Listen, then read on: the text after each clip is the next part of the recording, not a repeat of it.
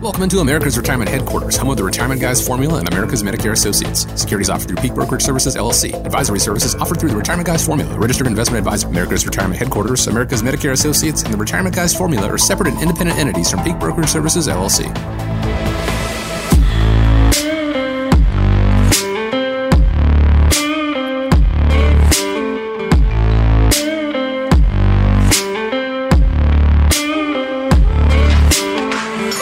Want to thank you so much for joining us today and welcome you into America's Retirement Headquarters, home of the Retirement Guys Formula and America's Medicare Associates with Nolan Baker and Chaz Price. 419 794 3030 is the phone number. That's 419 794 3030. Online, arhq.com. My name is Chris Vaughn. Today on the show, is it time to shake up the makeup of your retirement portfolio? What you should say no to in retirement, and what those who are approaching retirement can learn from younger investors all this and more. But first, uh, longtime listeners of the show will know that America's Retirement Headquarters is a veteran owned business. And so today, being Veterans Day, I want to wish all the veterans out there uh, a happy Veterans Day. Thank you so much for your service. Uh, and of course, it is uh, founded by a veteran himself, Nolan uh, Baker. Nolan, thank you for your service. As always, happy Veterans Day to you. How are you guys doing today? Doing great. Yeah, today is uh, not only a special day because Veterans Day, it's also my son's birthday. So uh, I think Texas Roadhouse is his point and choice for dinner tonight. So Sounds good. Yeah, he likes the, all the great steaks and good food. But uh, also want to send my thanks to all the veterans that are out there. So excited uh, to continue on and keep America great. Yeah, uh, and thank you, Nolan, for your service, and uh, also to all of our veterans out there. Um, it's good for me to be back on the show, Chris. Mhm. It's been a Yeah, while, it been a couple weeks. Um, so coming off the bench today for Scott, so I can hopefully hit a couple proverbial threes and uh, keep our listeners entertained and, and educated. So looking forward to it. That's what it's all about the education, the empowerment. Appreciate you guys taking time out of your schedules, as always, to uh, spend with the listeners here. Let's start with talking about something that we've heard a lot lately uh, when it comes to the stock market. That is the word correction. And however you slice it, it never really sounds good. But I have to wonder what is a correction? Are we in one? And is there anything positive that we can do, you know, in the meantime when it comes to our retirement portfolio? And, and also, how long do these corrections typically last? Well, I mean, if you uh, think about the last couple of months, I mean, from July to the end of October, um, the market did really start to have kind of a big pullback, and we saw kind of a pullback across the board and in all the markets. And so when we look at it, you know, technically in terms of a correction, we have that. I recently had some folks that had come in. They came out to one of our uh, recent events, and um, Steve and Linda, if you are looking at their situation, you know, one of the things that they came in was to take advantage to get a second opinion. And looking at the portfolio, they were concerned because uh, they had about a $65,000 drop in their portfolio recently and were worried because um, they had saw what was happening into the stock market. To me, I think one of the big takeaways here about market corrections is, you know, like in Steve and Linda's situation, they did not have what is called an investment policy statement in place, meaning that there was not really a, a discussion about what could and will happen if and when the stock market goes down because you know whether it's a in stock market portfolio with our firm another firm you know at any given point within money in the stock market there's going to be times that the market goes up and down but I think it's important to have that investment policy statement, to have those clear communications so you know what's going to happen 95% of the time. You know what the strategies are when things that are the other 5% of the time, like when COVID happened or 9 11 or, you know, major market downturns. So to me, if, if you are looking at your portfolio and you've been worried about the last couple of months with the market downturn and you don't have an investment policy statement, you don't know what the normal drawdowns are in the market and or if the market has a major sell off furthermore than this correction you know how much your portfolio is at risk. I think that's one of the things that our office can help you with. We can take your information we can put it into our software and provide you a specific printout that'll show you 95% of the time during normal market conditions this is what the experience could look like based upon the way that your portfolio is allocated. And then if it's not allocated and you don't feel comfortable with the amount of level of risk, now is the time uh, to take a you know look at maybe reallocating the portfolio. You know, so far in the month of November here, uh, you know the markets bounced back pretty strong here recently. So you know markets are uh, a normal part of having corrections. They go up and down, wouldn't you say? Yeah, I would agree with that. It's they, they go hand in hand. They're married, right? And so um, a, a correction uh, of ten percent, I think, as we're preparing for the show today, is not uncommon. I mean, 50% of the time, the market's going to go down 10% or more in uh, any given year. And so I think the big thing, the, the big thing to take away, Nolan, is that corrections are temporary. So if and, and we've had a, a, lot of phone calls, and, and to be honest, we've had some um, some clients reaching, not clients, but prospective clients, really reaching out to wonder um, what that if this is a normal market, if we're in a correction. And my response has been, well, you know, again, what does that investment policy sta- investment policy say, and what are the what are the odds that you would go down more than ten or fifteen percent? And so you're, you're right. That investment policy statement is the document that um, kind of just spells out what what our um, our, our hopes and, and, and, our opportunities are and some of the threats when it comes to your investment portfolio. Uh, because yeah, there, there are a lot of uh, times when the market is down. According to some research that we have, the S&P 500 experienced 39 corrections of more than 10% since 1950 with the average decline being about 13.7%, and it lasted about six months. And so, you know, when you look at a client that maybe is down 10%, if you just looked at the averages, you might say, yeah, they're actually doing pretty good, you know. So you, you do you definitely need to have uh, an understanding and to me that's where that's where the educational component comes into what we do nolan is is we we have to be educators um, so that you know what you have and most importantly why you have it. We don't expect you to be, um, you know, investment gurus by the time you leave the office, but we at least want you to have some idea of, of what you own and what the what what the potential is for that investment because that's what's going to help you make those average rates of return a reality because the market doesn't go up you know straight up it goes up and it goes down and you have to have volatility to have performance and so it's like you, you are married to the volatility if you're in the market. Imagine not knowing who your spouse was, who you're going to marry. It's the same thing with the investments. You expect to be in that investment uh, for a long period of time, so you better know who you're getting married to. You know. Yeah, my wife likes that show Married at First Sight, but I think when it comes to your retirement, it may not be the strategy to go with. You know, when you're looking at marriage and you're thinking about investing as in those terms, I mean, it's like you said, good communication. It's about understanding the plan.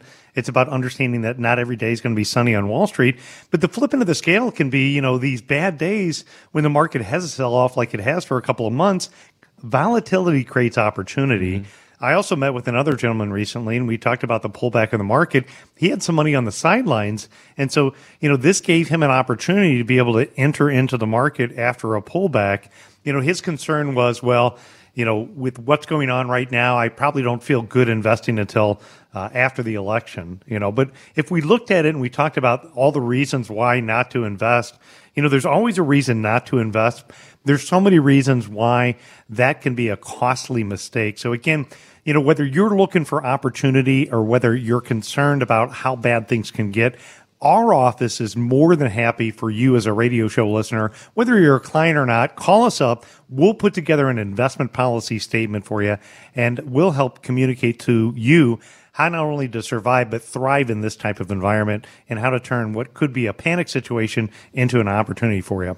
It's all about being able to take control of what you can, being able to maybe remove some of the emotional attachment you see when the markets fluctuate. That is what a proper plan can do for you. And you can take advantage of that offer, as Nolan said, by giving a call right now, 419 794 3030. You can also go to the website as well, arhq.com. Forbes says that Magic Johnson is worth $1.2 billion at age 64. He's actually the fourth athlete to cross the billion dollar threshold, joining fellow NBA stars Michael Jordan, LeBron James, also golfer Tiger Woods. But get this, only $40 million comes from his time on the basketball court. Turns out he's also an MVP when it comes to investing. He has made uh, the bulk of his, his worth on uh, putting money into sports teams, Starbucks, movie theaters, Burger King's 24 hour fitness, and his controlling stake in an Iowa based life insurance company. So it, it goes to show, and it's another great reminder of the power of having multiple streams of income. How do we go about doing that? How can we find something similar, you know, even though we don't have a, a Hall of Fame NBA career behind us? Well, I mean, if we look at it, uh, none of us really have the $1.2 billion that Magic Johnson does, but we absolutely can learn and take away a lot from, you know, what he's been able to do. You know, for me personally, when I first moved here to Toledo, Ohio, my wife and I, we bought uh, a house over on Hoyles Avenue. We bought a duplex. We rented it, half of it, and lived in the other half. And we got the income stream from that rental property and used it to pay our mortgage. Ended up buying that property for $60,000. Years later, when we moved into our second house, sold the property for $96,000. And so, you know, if you think about it and you think about rental property, Chaz, you and I had a little bit of a conversation about this. I think that's some of the ways that people need to start looking at their financial assets. They need to look at it like rental property, like how I got rental income from that property.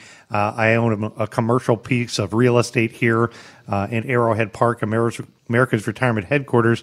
You know, we get rental income from our tenants. Uh, we work with a lot of farmers. They get, you know, income from their property. When you're talking to people about income, you know, sometimes the word yield, which is what we use in Wall Street terms, you know, doesn't always uh, make sense when an investor is thinking about their their stock market part of their portfolio. But how do you explain, you know, developing the multiple streams of income when you you know somebody's looking at their retirement accounts? Well, when you think about it, there's only two things, in my opinion, that work. It's either you or your money. And so the the concept of yield uh, to me deals with what am I getting in exchange for what am I investing? You know, what on a, on an annual basis? What sort of income can I expect from this investment? And there are different types of uh, investments. Some are higher yielding, some are lower yielding, but essentially it's what you're able to glean from this investment. So think about like you, you talked about a, a rental property. Your yield in that case is the rent that you're getting. And depending on, you know, how aggressive or I should say how likely it is that the person you're renting to is going to pay you rent is going to probably have some uh, implication on how much rent you're going to charge them. You know, so if you're, you know, a little bit nervous, uh, maybe the person is frequently out of work, um, a little bit more, um, you know risky job or or something like that that they're in, you may require a little bit, maybe a lower credit score. I know a lot of renters sometimes uh, they have to give a credit score, but you know maybe that's going to indicate that you probably want to charge this renter a little bit more money because it's uh, more of a, a, risk to you as the the landlord that you're not going to get your rent. And you know conversely, if it's maybe a little old lady receives social security the money's directly deposited right onto your right into your checking account probably not a whole lot of risk there and so you could feel free, feel comfortable charging maybe them a little bit lower income so that's part of the the conversation on the investment side that we have with our clients is we're going to look under the hood we're going to look at your investments we're going to see what sort of rent are you getting but who are you renting to are you renting to what we would refer to as a high yield customer, like um, you know, in the 80s we referred to them as junk grade bonds. Now they're higher yield, but it just indicates to you as an investor that there's some potential risk there. Um, you know, there, there's a potential maybe for uh, a lower potential for default in that case, and in exchange for that, you're getting a higher income. You know, that's actually a good, pretty good opportunity right now. We're seeing in some high yield spaces. Um, we look to see what the yield is over and above what we can get on a treasury. So a, a, U.S. Treasury bond, Nolan, as you know, is you know considered the safe haven of the world. There's not a whole lot of risk there that the government is going to default on debt, um, but you know it's still possible. But we still consider that to be a risk-free rate. Um, what amount of money are we going to get on an annual basis to entice us to invest in something other than a risk-free rate? And those are what we would refer to as higher yielding bonds and we can help our clients determine what their yield is, what their, you know, who they're investing in. Uh, is it government bonds? And uh, even more so, is there a better opportunity? Is it a, an opportunity to get, you know, six, seven percent, eight percent interest, possibly on a higher yielding bond? What's the risk? You know that we're going to continue to receive that income. Uh, and is it worth it to us in our investment strategy to to take that risk? And those are some of the questions that we help answer. You know, really, if you look at Magic Johnson, it comes down, you know, the, to the power of multiple streams of income comes down to diversification. You know, he didn't have all his eggs in one basket. You know, he was diversified between the stock and bond market and investments outside of there. Um, I can think of an example of somebody who we recently met with. You know, John, and in John's case, he had about a three hundred and sixty thousand dollar portfolio He's retired at the age of 70. He had most of his money in a traditional fixed account. Um, he's taken $2,000 a month from his investments. The fixed part of his portfolio was paying 1.8%, And that was the rate that he had got several years ago. And, you know, quite frankly, 1.8% wasn't bad several years ago. In fact, it wasn't bad two years Year ago, ago, or a year ago. It wasn't until recently that rates had dramatically increased. But when we did the portfolio analysis for him, what we were able to do is able to show him how he could take that 1.8% and upgrade it to a 6.15% fixed rate. So something that didn't have market risk, no market fees. And that, you know, in his portfolio provided him $500 a month more income. Hmm. The other thing is when we did the analysis on his stock portfolio, he had a good stock portfolio, in my opinion. In fact, the yield on it or the income that was generated was 2.96% yield.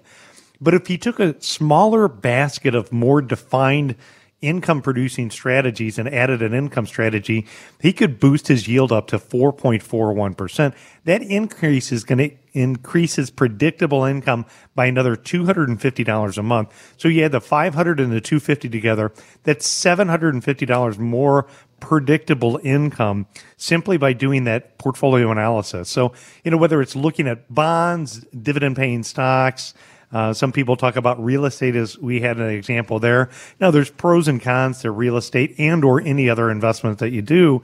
But things like, you know, FDIC insured bank CDs, those rates are up. High yield money market funds, those rates are up. Uh, annuity rates are up. There's a lot of things that are out and available right now. And so the, the bottom line is if you want to create a powerful multiple stream of income, today's environment gives you a lot of opportunities to be able to do so. And what you want to do is start with a portfolio analysis. Give our office a call. We'll slice and dice numbers. And as Chaz points out, all roads lead to income. And there could be some ways to boost your income right now in today's environment. Now let's start this uh, with giving a call 419-794-3030. As Chaz says, you know, you spent your entire career working for your money. Now it's time to make your money work for you. Looking at multiple streams of income, some that may not necessarily be tied to the market, can be a valuable way to make sure that your retirement goes the distance. So again, 419-794-3030 is the phone number. The website is arhq.com. Now, even though it recently passed on raising interest rates again, the Fed vows to uh, continue to fight inflation. They want it down to 2%, but that last little bit, it is being stubborn. Kevin O'Leary, Shark Tank investor Kevin O'Leary, was on Fox Business recently. Here's what he said.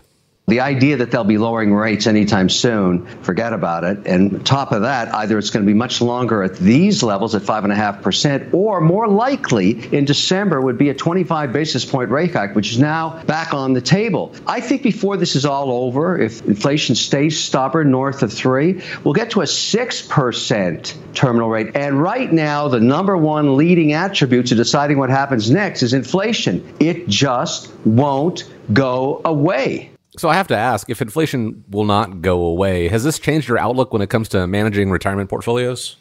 Chris, I don't think it's necessarily changed it. It's definitely put a laser focus on it. And, you know, as, as I'm, you know, kind of sitting in our listeners' chairs or cars, um, and I'm thinking, really, what's the difference between 2% and 4%? I mean, marginally, it's not a huge difference there.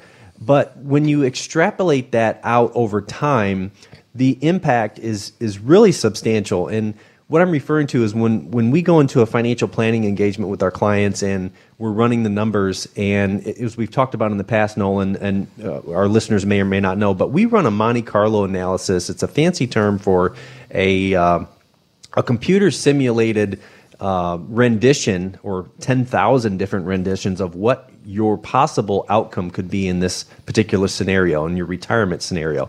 And it's it's really mind blowing that you know we have the ability to change all the assumptions. Inflation is a big one that we run a stress test on, meaning we we can adjust that inflation uh, figure from two to one to three to four. And what's really eye opening is the fact that when you change the inflation adjustment, the the input there from two to four percent, even one percent increase, you take it from two to three what was a previously uh, a, a, really high probability of success, meaning we give our clients a, a percentage, uh, let's say 90% to show that, yeah, 90% of the trials in this analysis that we ran, it showed you guys as having money left over at the end of your life. When you increase it by 1%, it immediately moves the needle almost effectively to like 30, you know, in some cases even lower. And so you know, you wouldn't think about that uh, intuitively because it's only 2%, but 2% on top of 2% on top of 2% for the next 30 years really can become a problem. And so it makes sense when the the Federal Reserve is is uh, been so aggressive at fighting inflation to the to the tune of um, you know in some cases a 500 percent increase in interest rates causing you know the a, lot of the 2022 market correction. Um, many people feel as though that was part of the reason why we had those bank failures earlier in the year. You know, they they put a lot of effort and time and risk into you know making sure that inflation is kind of subsided and you know for the most part, I think it's working. I, I, think that the Fed has done a pretty good job of having this soft landing. But the takeaway here is that um, they may not have a choice. You know, inflation, uh, that's just one very blunt tool. The inflation um, component that the Federal Reserve has, the, the, interest rate component that they have to fight inflation. But there are other, other factors that can still cause inflation to, to you know, run out of. Uh, you know, out of control. And so, if you don't know exactly what the impact of even just a 1% increase on the assumptions for inflation is on your financial plan, you really do need to have somebody, you know, take a look at it. Have one of the advisors here at America's Retirement Headquarters run that inflation adjustment, uh, run that stress test to give you an indication of okay, what do I need to do? Most importantly, uh, to offset the risk of inflation, because there are a lot of things that we can do. Um, one of them I'll, I'll just briefly mention is your Social Security decision. A lot of people think about Social Security. The majority of the people think of it as just as a monthly income. But what you really are getting with Social Security is a cost of living adjustment that pretty much keeps up with if there's any measurable inflation through the CPI, you're going to get an increase. Um, so that's one of the ways that we can help you offset the risk of inflation is making sure that you max out your Social Security because it is one of the few benefits that you get a you know cost of living adjustment if there's any measurable inflation, and you get an eight percent increase every year by waiting, and it's the most tax efficient vehicle income that we know of. Um, so that's something that we can definitely help take a look at. A lot of people listening to the show have some type of financial plan put in place you know, whether it's working with a financial professional, whether it's an old plan that you got from work. What we're talking about here is specifically stress testing your current plan on how inflation is going to impact it. I think um, actually our government has done an absolute horrible job recently with uh, controlling the economy and not so much the Federal Reserve because they had to raise interest rates to combat inflation. But the problem is, is they're not the ones spending. They're not the ones spending. That's the real issue here. Is the fact that you know right now, uh, even as of last month, we're spending more now on our interest debt than we do on our national defense spending. Our debt is continuing to get out of control, which means this inflation problem could be a problem that lasted a long time because there's only so much you know, they can do at the Federal Reserve with changing interest rates. Going back to showing you an example, John, who we spoke about in an earlier segment, you know, what we had talked about with with his three hundred and sixty thousand dollars, if he takes out twenty two hundred dollars a month, you know, at the age seventy, uh, using inflation at two percent, he has about an 88% probability of success of having enough money to last the rest of his lifetime. You know, a 90% probability of success. When I go in and I change that number and I change it from 2% inflation to 4% inflation, his probability of success drops to 56%. Wow. It literally becomes a coin toss. And the challenge here is I think most listeners have not stress test the impact of what inflation is going to do. So what this means to me is the, you know, inflation's, you know, decisions on managing portfolios, it further reinforces the fact that our strategy called the independent income system is a strategy that's designed to weather the long term to address today's current environment. In fact, I know we're coming up on a break, so I would encourage you take a minute, just Google independent income system. Or in addition to that, pick up the phone, give us a call and let us stress test a portfolio because it could be, you know, 10 or 15 years before the eroding impact of that inflation derails your retirement. But wouldn't you want to know now? And that's exactly what that analysis right. can tell you is what it know and, and give you a chance to do something about it. Because it's one thing to know that their inflation is always going to be a factor, taxation is going to be a factor, the markets are going to fluctuate, but to figure out how it's going to work uh, for you or against you, that is where having that stress test done, having a plan customized for you really comes into play. And that is what the team at America's Retirement Headquarters can help you out with. All you need to do to take charge, give a call 419 794 3030. Guys, a recent article from the Wall Street Journal echoes what we've all seen recently. The 60 40 portfolio mix, it's, well, it's failing. And it's not just because of the riskier side of the portfolio. Both bonds and stocks have taken serious hits as of late. Uh, as interest rates continue to hold fast heading into 2024, should retirees and pre retirees look at different investment blend, whether it be a percentage or the actual investments within? It is. I think this is an, an, interesting environment that you have to navigate. And there's actually some really good things about today's environment uh, versus in the past. You know, the term 60 40 has been something that's been around for a long time. And when you think about the term 60 40, what that generally means is you have 60% of your money allocated towards uh, equities, and then you have 40% of the money allocated towards fixed income. And we'll oftentimes we'll see this in like a 401k. So it's been very common and popular in the last 10 years that a lot of investors have gotten more involved into what is called a target date fund. So if you had like a target date retirement fund, or call it a target 2025, what that means is that fund is going to allocate more towards fixed income and less towards equities as you get closer to that retirement date. And in the world of 401ks or, you know, Wall Street terms, fixed income means bonds. The challenges we've been presenting on the radio show for the last couple of years is bonds have an interest rate risk. In fact, if we look at things like the aggregate bond index, U symbol AGG, you know, as the date of this recording, the aggregate bond index is really flat this year. You know, so somebody could have 50 or 60% of their portfolio that's basically done nothing this year. While at the same time, as our previous segment pointed out, we have inflation running at, you know, seven, eight, nine percent. You have, you know, the cost of dining out up 40% this year. You have the cost of automobiles or food at the grocery store. You know, things are getting more expensive. So when you have a big part of your portfolio that's not working for you, you're going backwards slowly. So the reasons why you want to look at things in a different perspective, it's not to say that 60 40 is not a bad concept. In fact, it could be a good concept.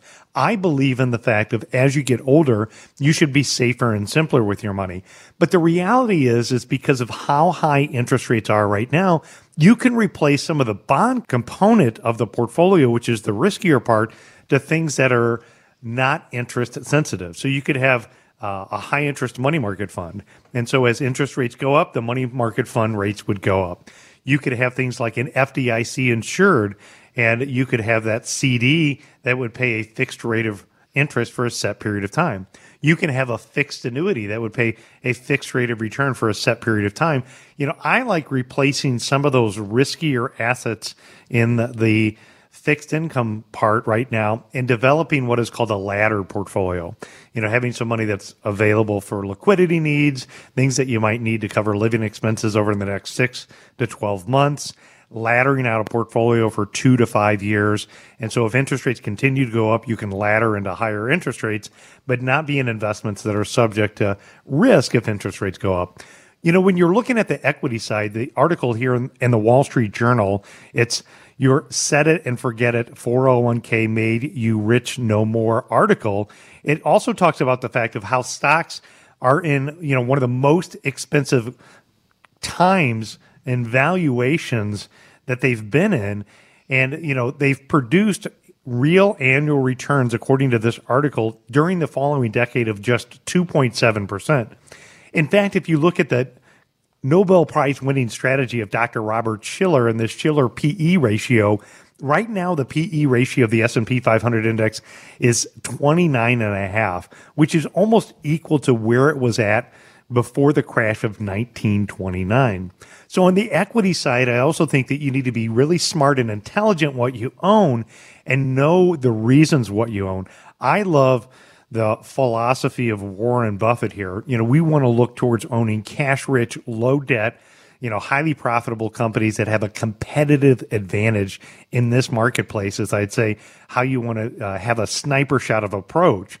So again, the 60 40, at least in my opinion, Chaz, isn't necessarily dead. It's just a matter, again, knowing what that means to your portfolio and how to take a sniper shot approach and maximize where there's opportunities in this environment. Yeah, I, I would agree. I, I think there definitely is a place in everybody's portfolio for something conservative and something fixed so that you can kind of build it's almost like building a car. You need a chassis, you need some sort of reliability, uh, some some bit of comfort. But to Chris's point earlier, uh, bonds have just been uh, decimated over the last couple of years, and primarily it's because, in my opinion, of the rise in interest rates. And so, if I'm as I'm counseling with clients, um, you know, that is definitely something that we're reducing your exposure to is bonds in general. And um, in exchange for money markets and other fixed investments, we have some options that don't have any interest rate and risk.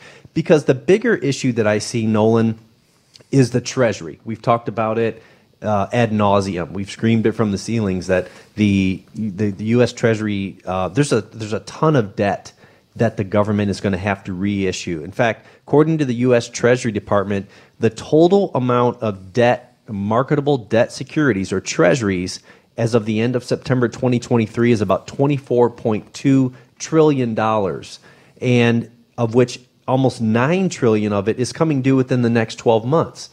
And so if you think about in any securities market, if I have a lot of it, and, and when we say reissue, that means this bond, the bonds are coming due. The government to finance the the treasury to finance the government needs to have us as Americans and, and, and participants in the global bond market buy that debt. They need to, they need our money to be able to finance, so they're issuing debt. Well, like any other market, if you have a ton of something and you dump it all on the market at once, it's going to really drop the price, and because there's just so much supply of it. And so the government, it's like doing surgery. And I think you know last week's market rally was a, was a, was a result of you know watching how uh, intricately uh, of a of a dance in a tightrope act that they have to, to deal with to try to, you know, issue enough debt to the market to not dump a ton of supply, choose where along that interest rate continuum they need to issue. Is it short? Is it long? It's a very difficult um, tightrope act that the Federal Reserve is is walking right now, and so they did it very deftly, and and they were positive, and, and, and that signaled that you know to the market that okay you're, you're not going to dump a ton of treasury debt on us um, and so interest rates went down a little bit uh, but in my opinion bonds are going to be underwater for quite some time as this trillions and trillions of dollars in treasury debt keeps hitting the market. And as we buy you know whenever there's a lot of something it's just going to drop the price. So i wouldn't be owning a ton of bonds. If anything you know the shorter duration bonds to me seem like a better fit. Uh, although on at some point interest rates will go back down, so there is going to be a market, you know, to lock in these great rates. So, like you're saying, there's there's opportunity and then there's risk in everything. Uh, for savers, it's a great time to be locking in some pretty good longer term interest rates. Uh, but for borrowers, mortgage rates, um, you, you, know, it's just going to be a very difficult time to be a bond owner. So, no, the traditional 60 40 portfolio as most investors know it, 60% stock, 40% bond is not where I would want to be right now.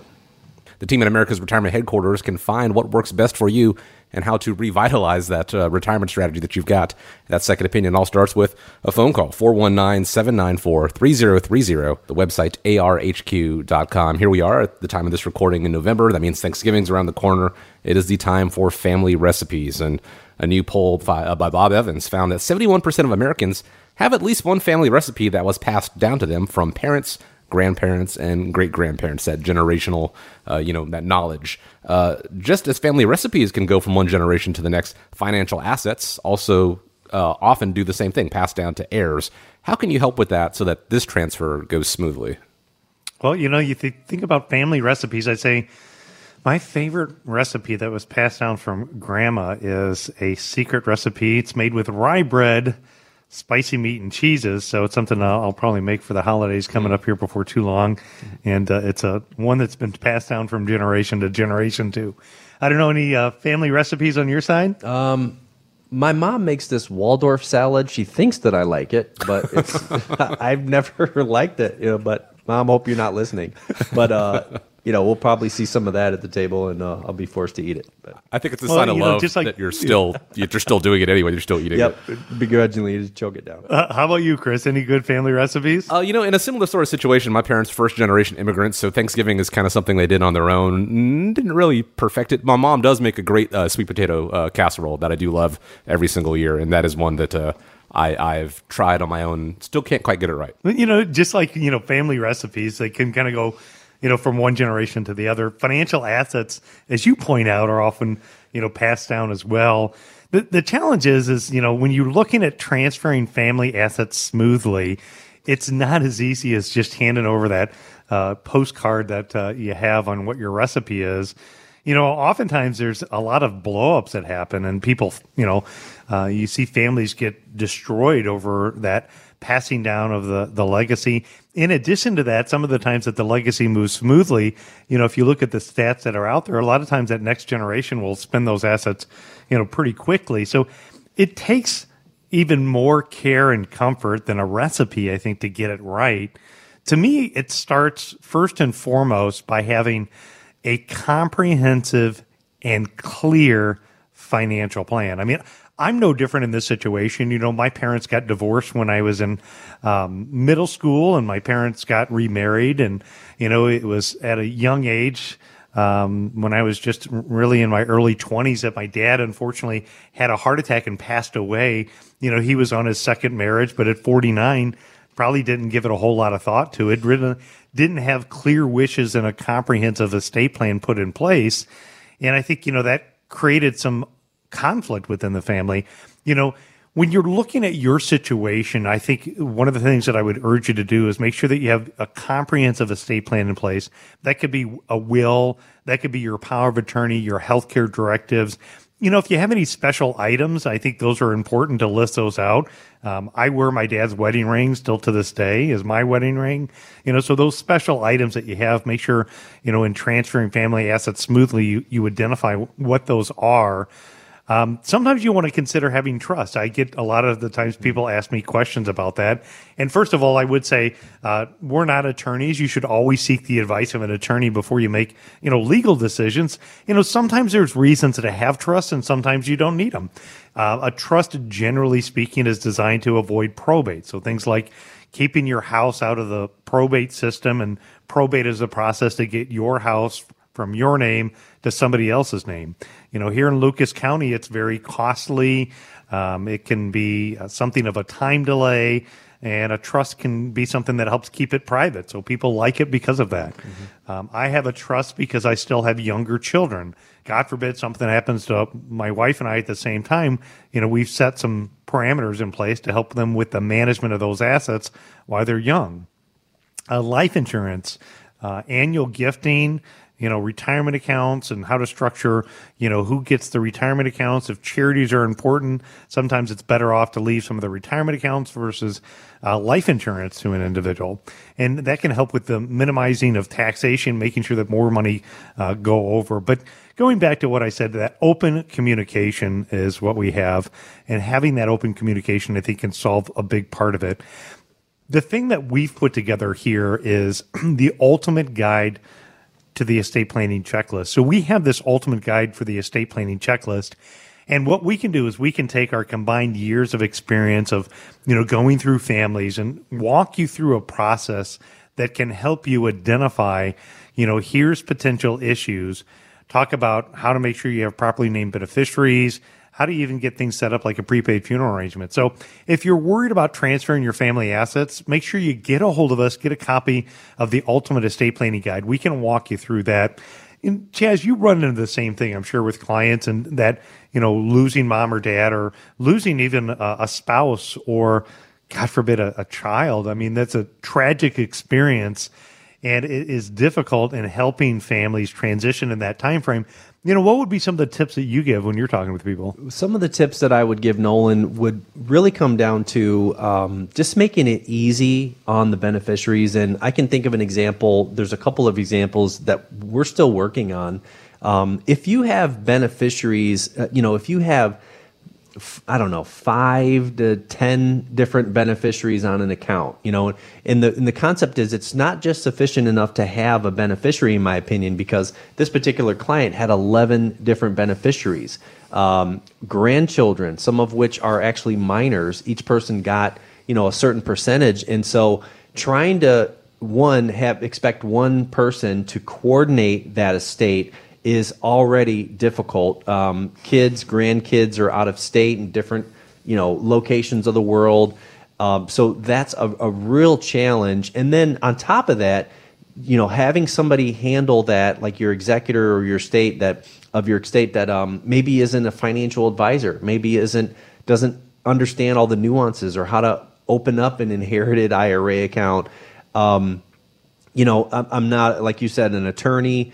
Uh, we don't give legal advice, but in my opinion, uh, having a trust, if you have, again, beneficiaries that are minors, uh, beneficiaries that are n- numerous, you know, five to 10 different kids or grandkids that you want to leave, really take some time and talk to an attorney about having a trust because it could really simplify your lives, um, your beneficiaries' lives you know, particularly the executor of whoever of that estate, because it's ultimately their responsibility not only for coordinating the payout of the estate. So, you know, all the beneficiaries are kind of looking to this one person. They want in this, you know, in, in a situation, maybe they want their money, and in most cases, you can't receive your inheritance until all the other beneficiaries have include, you know, have sent in their beneficiary request. So it's kind of like we're all on hold waiting for this one, you know, child to that's dragging their feet to fill out an application,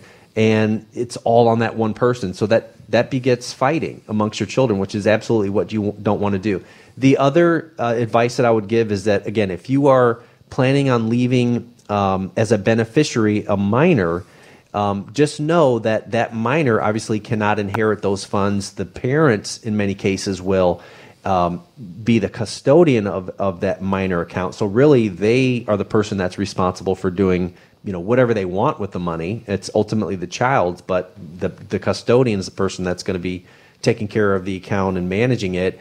And if you don't have, if the parents don't have actual guardianship paperwork to show that not only are they the parent, yes, you have a birth certificate, but are you financially and and you know uh, resp- are you responsible enough to handle that sort of um, that that money? Uh, generally, some custodians may even ask for guardianship. So it's just not as simple as putting PODs or TODs on everything. It's good. It's certainly better than not having it, mm-hmm. but take some time, take the next step, talk to an advisor, we'll direct you in the right direction, and talk to an attorney potentially about a trust to make it more simple. And that's where the ultimate estate planning uh, check- checklist comes into play to make sure that all the T's are across, all the I's are dotted, so that you know that already emotional time, the loss of a loved one, isn't burdened by further uh, you know familial strains or what do we do now or where was this or that. Uh, it, it's something that can be provided to you. All you have to do is give a call and ask for it.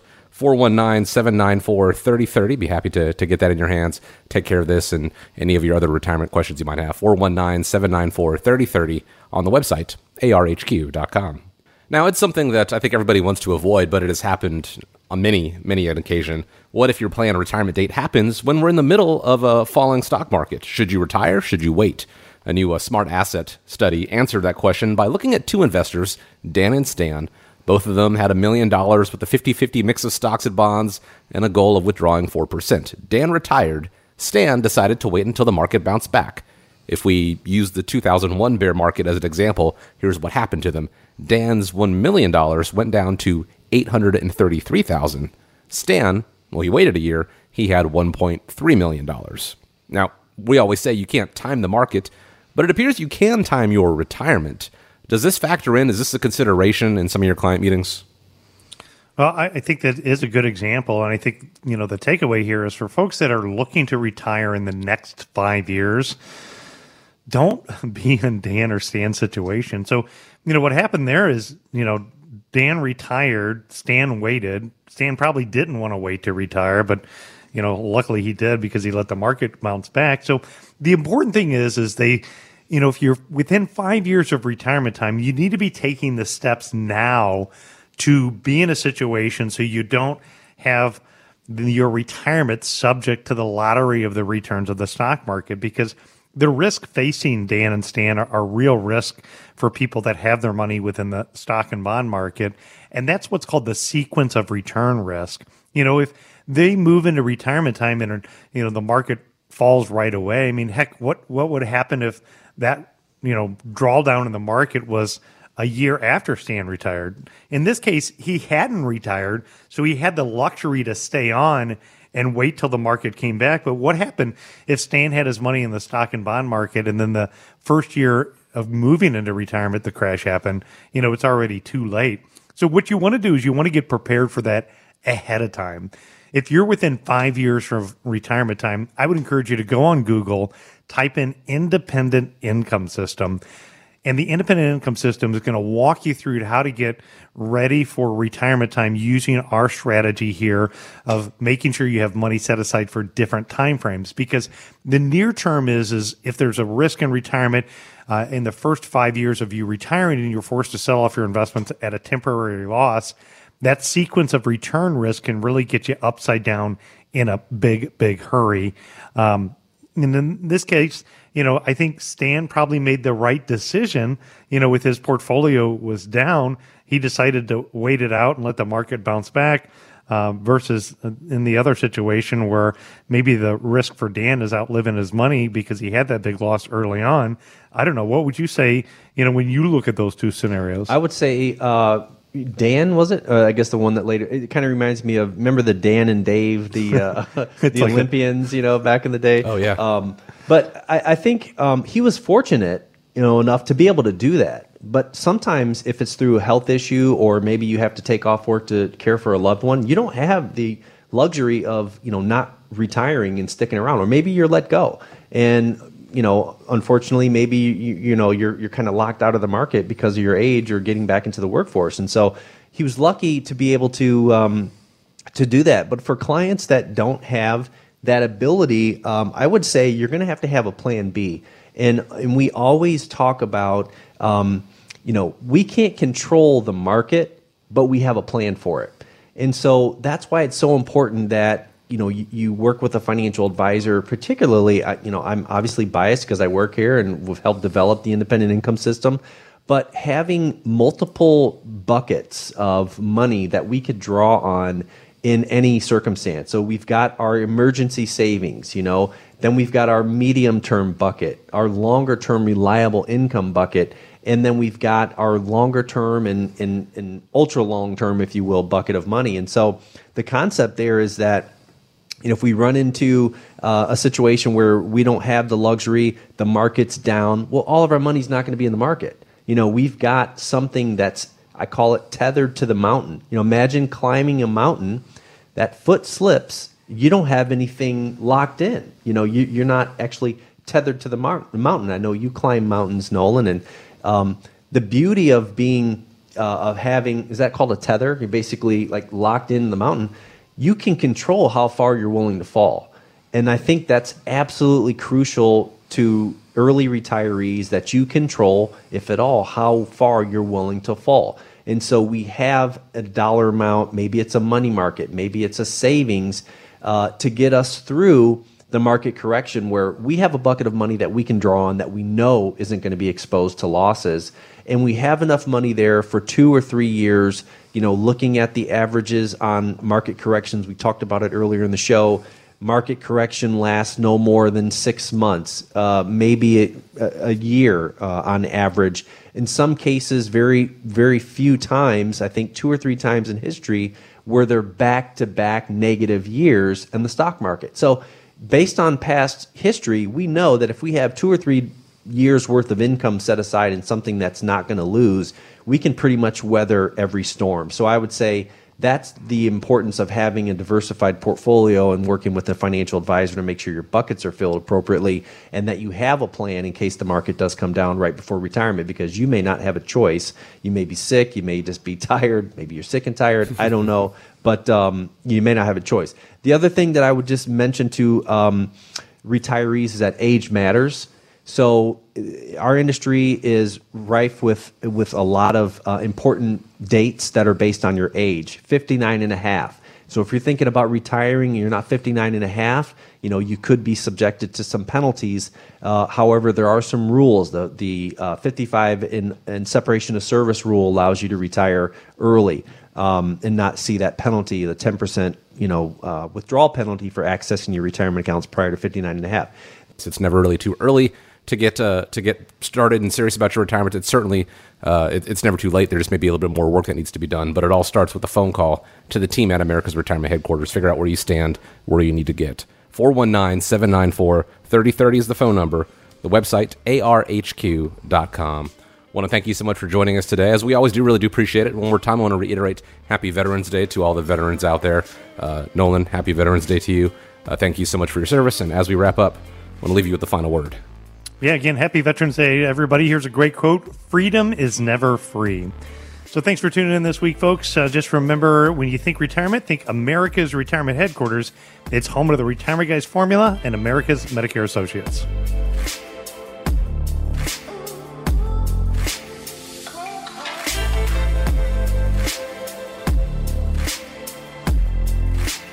America's Retirement Headquarters is located at 1700 Woodlands Drive in Maumee, Ohio. You can reach them by calling 419-794-3030 or online at americasretirementheadquarters.com. Exposure to ideas and financial vehicles discussed should not be considered investment advice or recommendation to buy or sell any financial vehicle. Investments can fluctuate and when redeemed may be worth more or less than when originally invested. Nolan Baker is not affiliated with nor endorsed by the Social Security Administration or any other government agency and does not provide legal or tax advice. Please consult with your attorney, accountant, and or tax advisor for advice concerning your particular circumstance. Annuity guarantees rely solely on the financial strength and claims paying ability of the issuing insurance company. By contacting us, you may be provided with information about insurance and annuity products offered through Nolan Baker, Ohio Insurance License Number 27787.